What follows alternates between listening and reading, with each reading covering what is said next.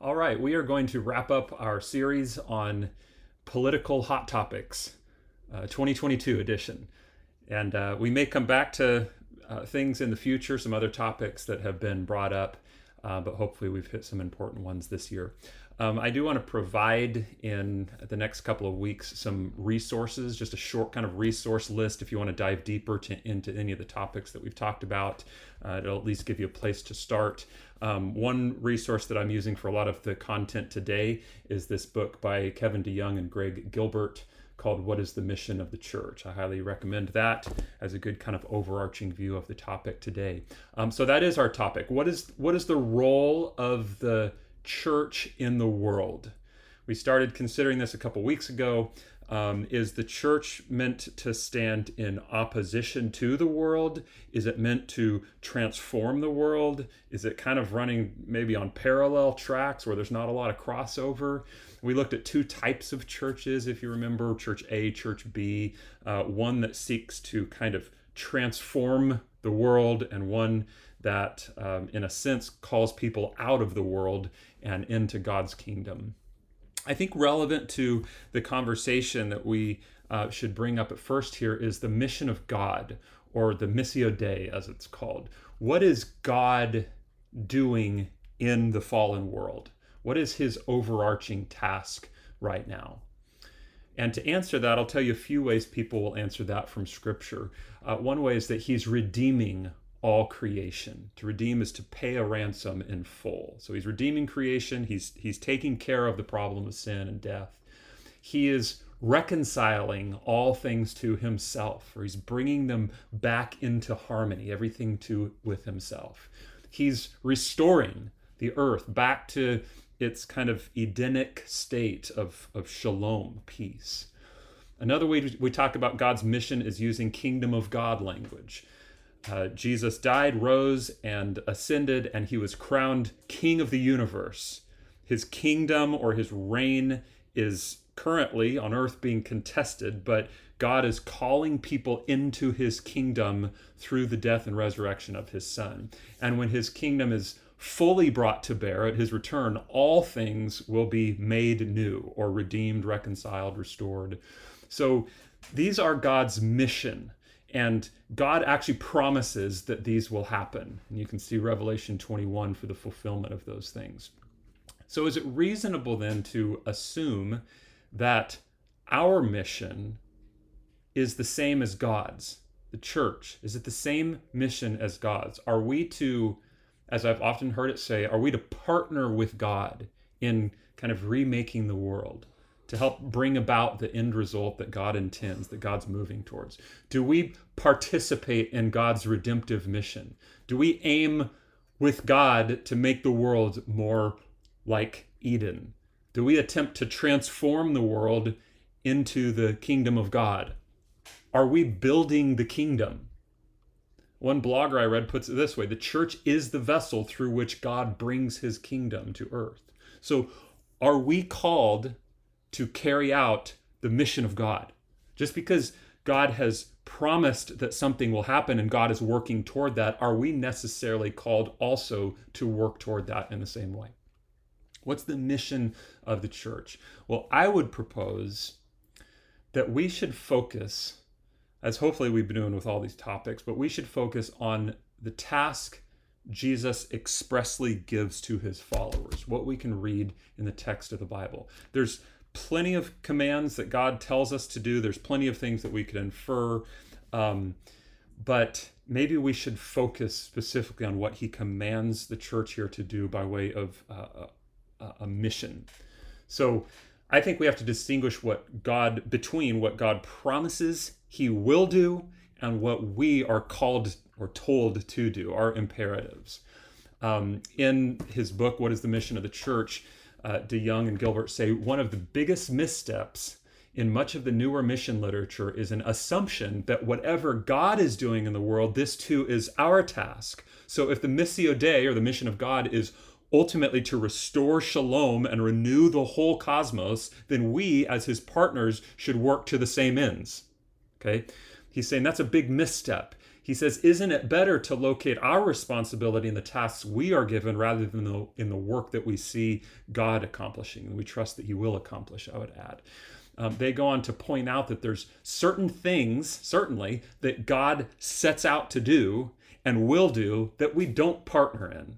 For example, dying for the sins of the world, um, in the end, slaying the wicked. These aren't, we don't participate in these, though these are what God is accomplishing and setting forth to accomplish in the world.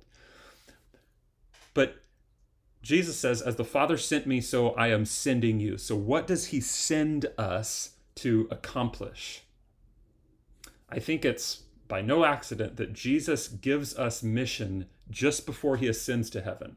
And the placement of that mission is really important. I think our most succinctly expressed mission is what we know as the great commission to make disciples of all nations. That command that that god that jesus gave to his followers as he's about to leave the earth. He says now go and do this right? Doesn't that sound like a mission for us a priority for us? Here it is matthew 28 18 through 20 and jesus came to them and said all authority in heaven on earth has been given to me. He's just rose from the dead. So he he is the all-powerful king. All authority god gives to him.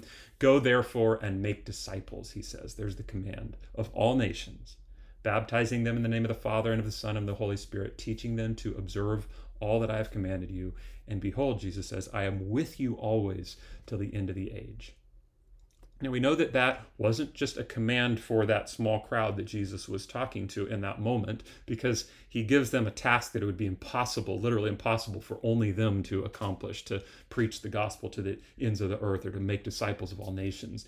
And we see the, the church subsequently, other people after those that Jesus was talking to here, launching out into this task of making disciples all over the world in the book of Acts and beyond in Scripture. So I hold to that the Great Commission is what we as the church must focus on. It's what we work to do. And Jesus is with us as we do it. So, what's the role of the church in the world? That's a slightly different question than what's the church's mission, though don't get caught up on the um, semantics there. But there's a, a, twofold role of the church in the world, as I understand it from Scripture. As we make disciples, that's our what we're specifically focused on. We are fulfilling our role of one, gospel proclamation, and two, kingdom demonstration. Gospel proclamation and kingdom demonstration. First, gospel proclamation, our role as the church in the world to proclaim the gospel. That beautiful verse in Romans 10, I love what it says. How then will they call on him in whom they have not believed? And how are they to believe in him of whom they have never heard? And how are they to hear without someone preaching? And how are they to preach unless they are sent? That's a related word to our word mission. As it is written, Paul says, How beautiful are the feet of those who preach the good news. That's those who proclaim the gospel. This is the role that we are fulfilling in the world. We are proclaimers of the gospel to the ends of the earth. There's other kind of great commission, commission passages earlier in the book of Matthew 24, verse 14. Jesus says, And the gospel of the kingdom will be proclaimed throughout the whole world as a testimony to all nations, and then the end will come. So, when will the mission be complete? It's when Christians have proclaimed the gospel to all nations. Jesus in the book of Luke, as he's explaining after his resurrection, he's explaining the Jewish scriptures. He says this the Christ should suffer and on the third day rise from the dead. And listen, repentance and the forgiveness of sins should be proclaimed in his name to all nations, beginning in Jerusalem. He says, You're witnesses of these things, and behold, I'm sending the promise of my Father upon you, but stay in the city until you are clothed with power from on high. So, that role of proclamation of the gospel, it officially begins when I give you the Holy Spirit, Jesus says. We're proclaimers of the gospel. That is the role of the church in the world, one of two, uh, to put it in broad categories. What is that gospel? We'll explore that a little bit later, that we can all have a good uh, definition of that. Um, I think we're going to talk about that in March or so next year. Uh, but very simply, the gospel is just this that Jesus is Savior and King. Jesus is Savior and King. and the church has a word of reconciliation to proclaim to the world. Gospel proclamation, secondly, the church's role in the world, kingdom demonstration. When Jesus tells his disciples that they will be his witnesses to the ends of the earth in Acts 1 8, he's answering their question about kingdom. They're witnesses to his death, death and his resurrection, but their lives also are to be witnesses to the present reign of Christ or to the kingdom of God. That's how we understand the kingdom of God in the New Testament, by the way, is, um, or in the Bible, it's where God's reign is submitted to. That's his kingdom, wherever his reign is being submitted to. And the church is the tangible expression of the kingdom of God now. In the church, Christ is reigning. We've submitted our lives to King Jesus, right? And people can see that reign or they can see that kingdom. It's not always a kingdom like you might expect because it's not of this world, right? Um, Lesslie Newbigin uh, says that the church lives in the midst of history as a, the famous saying here, as a sign, instrument, and foretaste of the reign of God or of the kingdom of God. The church is a sign, instrument, and foretaste of the kingdom. So, by our lives, as the community that's formed by Christ, the church, as people are being sanctified, being set apart holy, we demonstrate that there is another kingdom besides the kingdom of the world that we see around us. And one day, the kingdom will be restored in completely in the new heavens and the new earth. That's God's consummated kingdom. But the New Testament describes the kingdom of God right now existing in the hearts and the lives of his children, in the church, in the body of Christ. Um, it's interesting that we're called the body of Christ. Jesus talks about the presence of the kingdom of God in the Gospels as being near and being at hand because he's present. And the same goes for his body, the church. So he his kingdom is present within his body as it is present in the world. So we live our lives, the church does, under the kingship of Jesus, and he's forming us into a kingdom community. And then we beckon people, we proclaim to people, hey, look and see, and we invite them to join. And you do that through the message of the cross. Another way that we can kind of think of this kingdom demonstration is that the church is an alternate society. It's an alternate society within the world that we live. There's a lot of uh, this kind of strong sense in Scripture that God's people are called to um, stand apart from the ways of the world. That's not surprising to you if you've read much of the Bible. We're not withdrawn from the world, but we are set apart from the world. The famous passage in 1 Peter 2 9 and 10. But you are a chosen race. You, church, are a chosen race, a royal priesthood, a holy nation, a people for his own possession, that you may, listen to the language here, that you may proclaim the excellencies of him who called you out of darkness into his marvelous light. Once you were not a people, but now you are God's people. Once you had not received mercy, but now you have received mercy. And then the next verse, Peter calls us sojourners and exiles, or strangers and aliens. So, as the church displays the kingdom, we're like this alternate society submitting to King Jesus. And we're inviting people into that kingdom through our gospel proclamation. We say, here's how you enter into the goodness of the kingdom that you're seeing exist among his people here. You do that through Jesus, the Savior and King. Uh, 1 Timothy 3 14 and 15, I think, is a relevant verse. It says, uh, Paul tells Timothy, I hope to come to you soon, but as I'm writing these things to you, so that if I delay, listen to what he says, you may know, Timothy, the pastor of these churches, you may know how one ought to behave in the household of God, which is the church of the living God, a pillar and buttress of truth. The church itself is a proclamation of gospel truth because contained within it is behavior that is submitted to the reign of Christ. If we try to make the world behave, good luck. They don't have the Spirit of God, so it makes it really impossible for them. And even if they could learn to have the right behavior like us or to live the kingdom life um, outside of Christ somehow, then how would God's people remain salt and light? Stanley Hauerwas um, explains how the church can't be a witness in the world unless it is to some extent separate so that uh, he says the world can know it's the world and can recognize Christ in the church. He also recogn- or, uh, warns the church about um, congratulating itself for transforming the world, not noticing that in fact the world has tamed the church.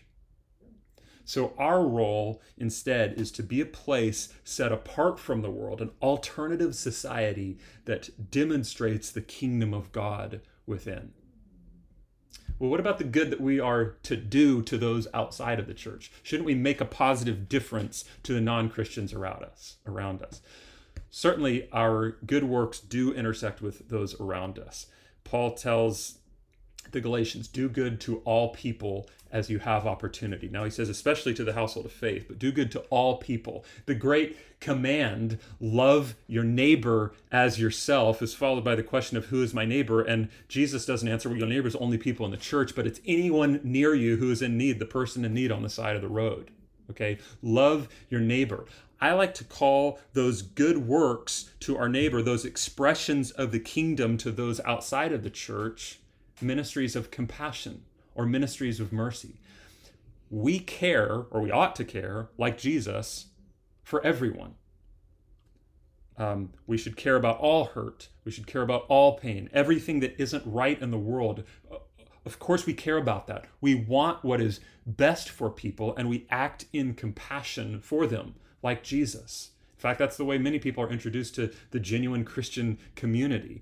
It's important to love your neighbor as yourself practically to do that as you see that need even outside of the church. Absolutely do that. But the goal of our intersection with the world around us is not to transform the world into the kingdom but to call the world to leave the world and to enter the kingdom the alternative society where ultimately good and uh, and perfection exist, and where ultimately, when that kingdom is consummated, um, the, the the suffering around us is is no longer existing. So, should a church prioritize ministries of compassion? I think that that's a good question. I think it's a question of priorities, right? Um, I want to remind you, I, I think I said this last week to, to both Lenoir City and LA or two weeks ago. Um, we're asking what is the church's role in the world? We're not asking what is everything that we should do as Christians, but what are we specifically sent to do? I mentioned that quote from Stephen Neill if everything is mission, then nothing is mission. But mission suggests there's a a task to be accomplished as opposed to all the tasks that could be accomplished. And so by saying there's something of utmost importance doesn't mean that other things are unimportant. And there are some people, there are some really great people whom I love and throughout history who have placed discipleship, making disciples through gospel proclamation and kingdom demonstration alongside of social responsibility or, or helping everyone around us. They place them kind of on the same playing field, two wings of a plane, if you will. I would suggest that the role of the church in the world is proclamation and demonstration over transformation. And by that I mean the, the demonstration of the kingdom of God within the church and the proclamation of how one can enter that kingdom is our unique spirit empowered mission more than the transformation of the world around us. I'll say that again. The demonstration of the kingdom of God within the church and a proclamation of how one can enter that kingdom is our unique spirit empowered mission more than the transformation of the world around us that God will ultimately do. So if you're ever at a crossroads where you can either proclaim the gospel and demonstrate the kingdom or transform the world by making it a better place, by all means, proclaim and demonstrate. And it might sound kind of cold hearted, right? Um, we're just supposed to focus on living and proclaiming the beauty of the kingdom of God as experienced in the church at the cost of missed opportunities uh, to, to meet needs and make things better outside of the church. But even Jesus himself in his ministry says something kind of like that. In Mark chapter 1, verse 36, uh, through 38 says this and simon and those who were with him searched for jesus. This is after jesus kind of splashes on the scene with lots of healings and demon exorcisms and the whole city of capernaum is coming to jesus. Verse 37 and they found jesus and said to him everyone's looking for you like jesus there's there's lots of hurting people around. There's lots going on all around us. What are you going to do about that? And he said to them this is kind of shocking, but he said to them, Let us go on to the next towns that I may preach there also, for that is why I came out. That's my mission. That is why I was sent here, that I can preach the kingdom of heaven, that I can preach the gospel, not just so that I can solve people's temporary problems. Does Jesus have compassion on all the hurting people around him in Capernaum? Of course he does. The very next section in the book of Mark talks about how he heals a man with leprosy because uh, he was moved with pity, it says. But was that his specific mission? Well, not precisely. It's good, it's right, it's an outflow of who God is, it shows the glory of God. And we who are becoming like Christ should have, excuse me, should have compassion on our neighbors Absolutely, that should be the case. If we don't, we're breaking the great commandment. We're sinning by not loving our neighbor as ourselves.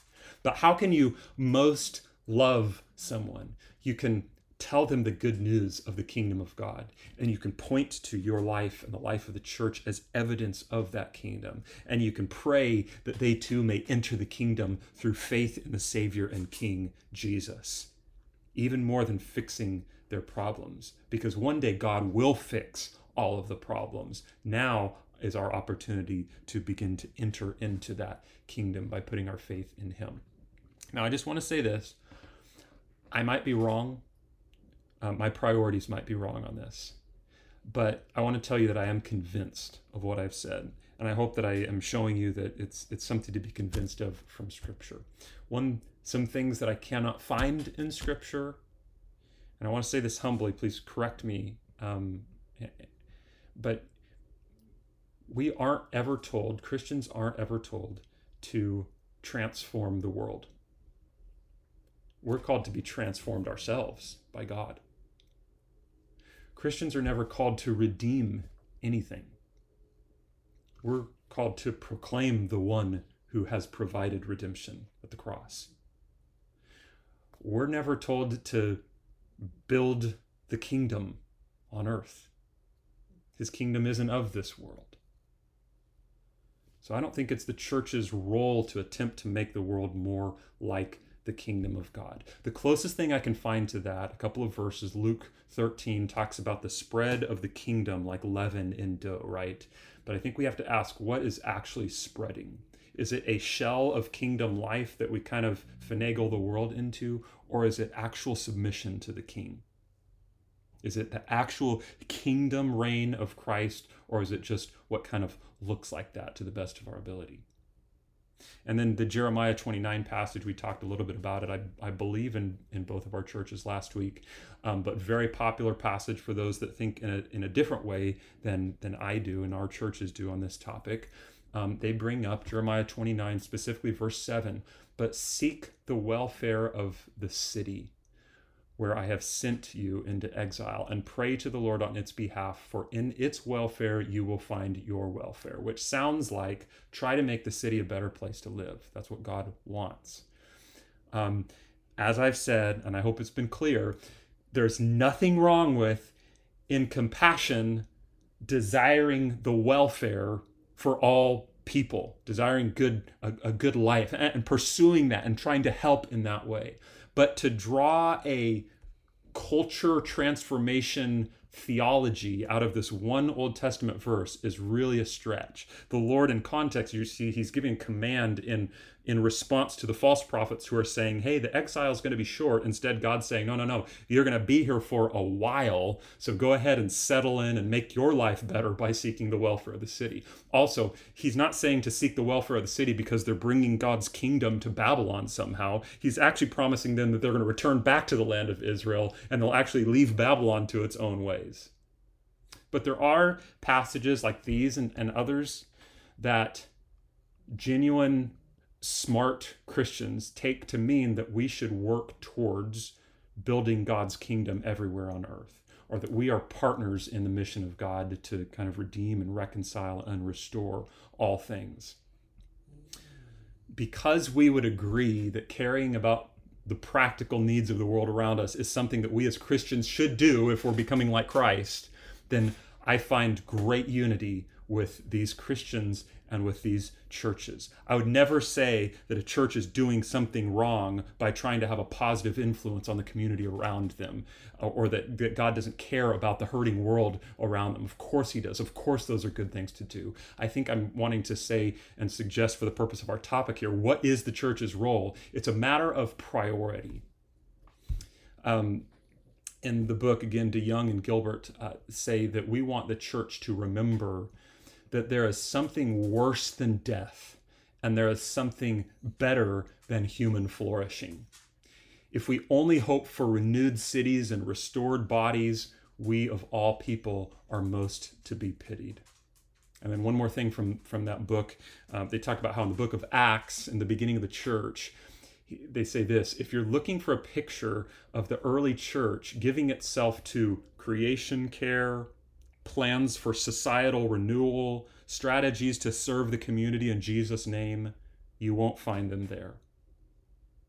But instead, DeYoung would point out the the way Acts describes the first missionary efforts is like this new converts through evangelism, that proclamation of the gospel, nurtured churches uh, or discipleship, and new communities through church planting okay but it's not about how can we try to make society look more like the kingdom of god it's how can we help people to see their need to bow their knee to the king and then begin to live in this new and set apart community called the church. And I agree with these authors that I don't think we see any evidence in the New Testament. I try to say this humbly, but any evidence that the early church made any efforts whatsoever to transform the social structures of the Roman world around them. Instead, they focused on being transformed themselves, that kingdom demonstration among themselves. And, and then they called people into that transformation through gospel proclamation. Here's how you enter into this good kingdom. We have had people leave our church uh, specifically back at, at NoHo Church, because they didn't feel like we were involved enough in social action to help the world. We're not teaming up enough together, they would say, to, to, to care for the broken world. And they may be right. Um, we may have missed opportunities to do that. And if they are right, then I take a lot of responsibility for that. Um, as as an elder of the church at that time, uh, that's on me. That's that's the way that I led, and I would say that's probably why I struggle in some ways with this topic so much. Man, it's been it's been a rough few weeks trying to to understand what to communicate, to look clearly into Scripture, and just say here here's where our role is, and it means I'm disagreeing with some other really great followers of Jesus. Um, but what I don't want to be responsible for is failing to prod us toward the clear mission of making disciples of Jesus and fulfilling our role, our clear role in the world of gospel proclamation and kingdom demonstration. Because I believe that's our priority. And the church can spend a lot of time trying to make the world a better place, but are we making disciples?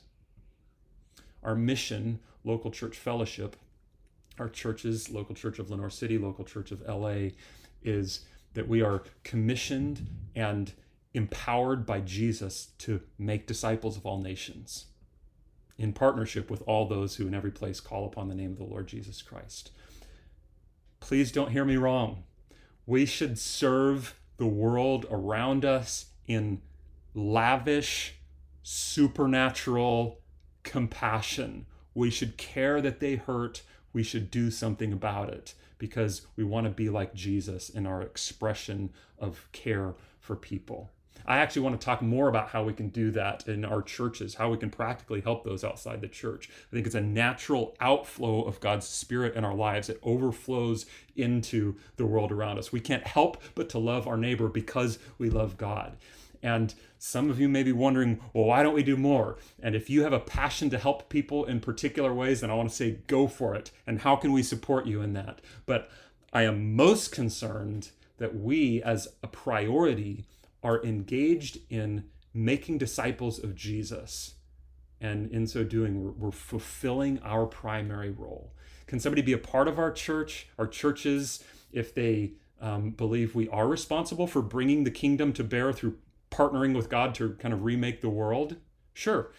As long as we are in agreement that redemption, true redemption, ultimate redemption comes through faith in Jesus Christ. And apart from Him, there is no hope of the kingdom of God whatsoever.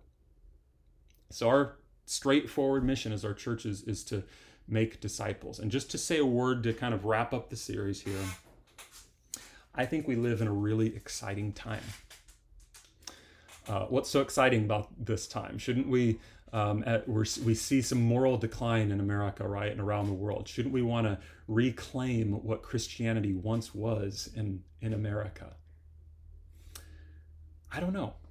Seventy years ago, the question of are you a Christian was kind of a, a, a blurry thing, right? All the way back since the time of Constantine. But now, in post Christendom, the light of the gospel can actually shine clearly.